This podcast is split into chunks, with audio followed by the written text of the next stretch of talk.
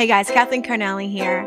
I can't believe I'm saying this, but welcome to the final study of James. I just can't believe it. It's been an absolutely amazing many months that we have been studying this book together, and I have honestly enjoyed every second of it. Thank you for sticking with me, for letting His Word change you, going verse by verse, comparing Scripture with Scripture the Lord has shown us and spoke to us about so much throughout these 30 studies that we've had. So let's see what God has for us today as we finish this book. Go grab your Bible, a pencil, maybe a notebook, and I'll open us up in song. Be prepared to live like you've never lived before. Leave the past that binds you. You are meant to soar. Step beyond the shadows of what you used to know. There's a whole new world before you. Let the old one go. Yeah. Just live.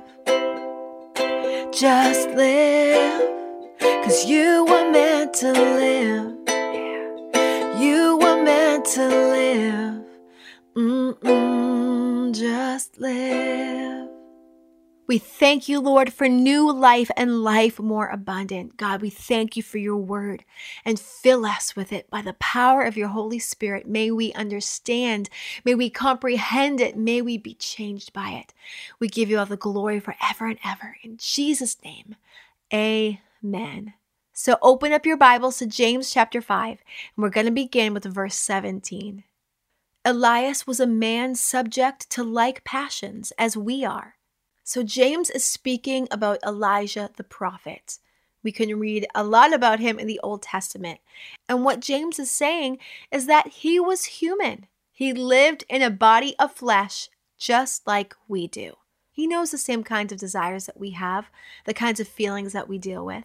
And it says here, and he prayed earnestly that it might not rain, and it rained not on the earth by the space of three years and six months. So let's talk about the context here.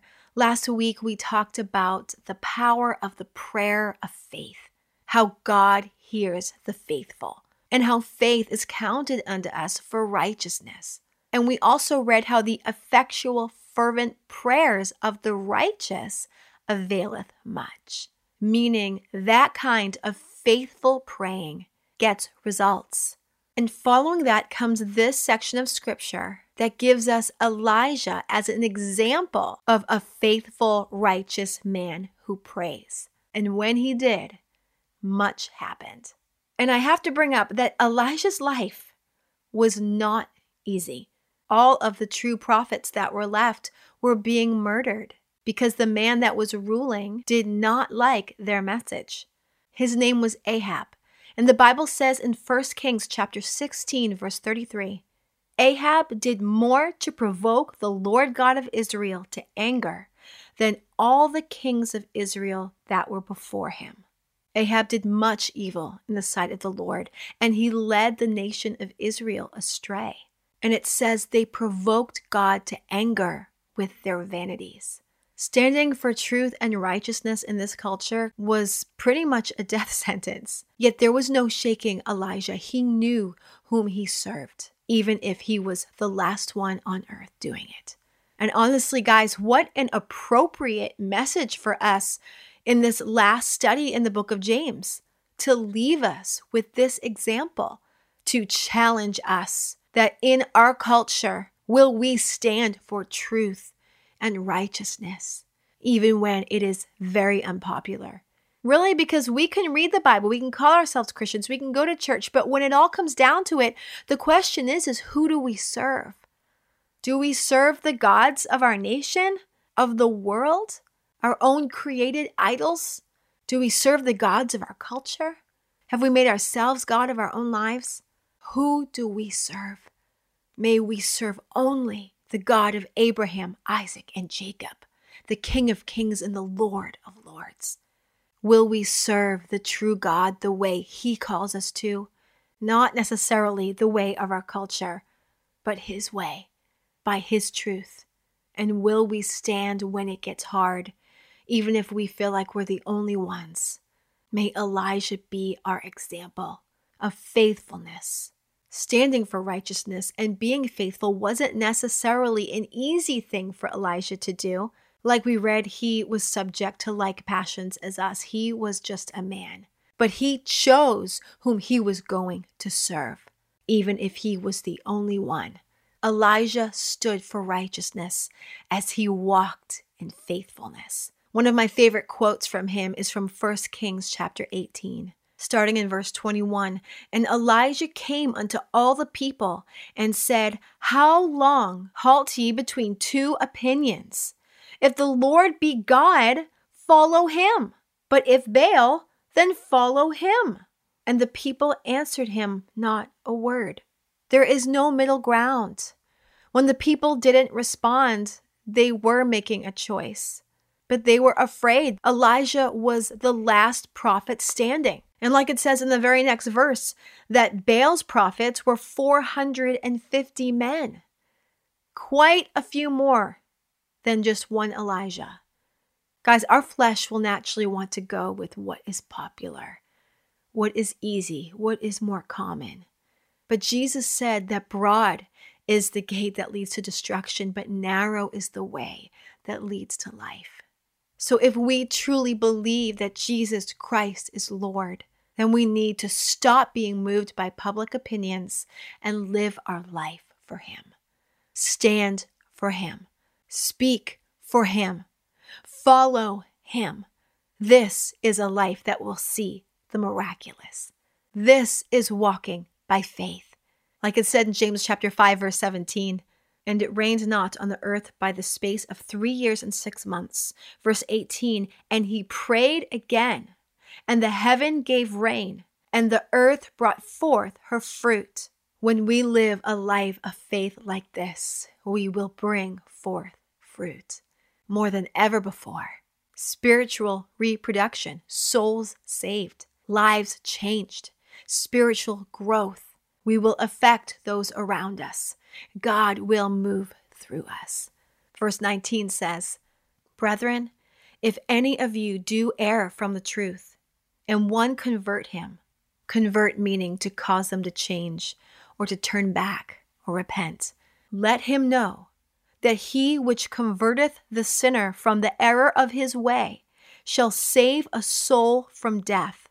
What an opportunity God has given us to help save a soul from death when, like it says, we convert a sinner from the error of his ways.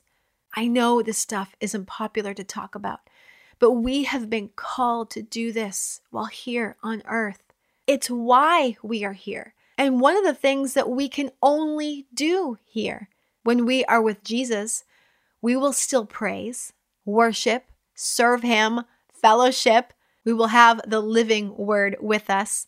But here on earth is our only chance to lead people to Christ, to save a soul from death. 2 Corinthians chapter 5, starting in verse 18 says, And all things are of God, who hath reconciled us to himself by Jesus Christ and hath given to us the ministry of reconciliation, helping to reconcile people back to God.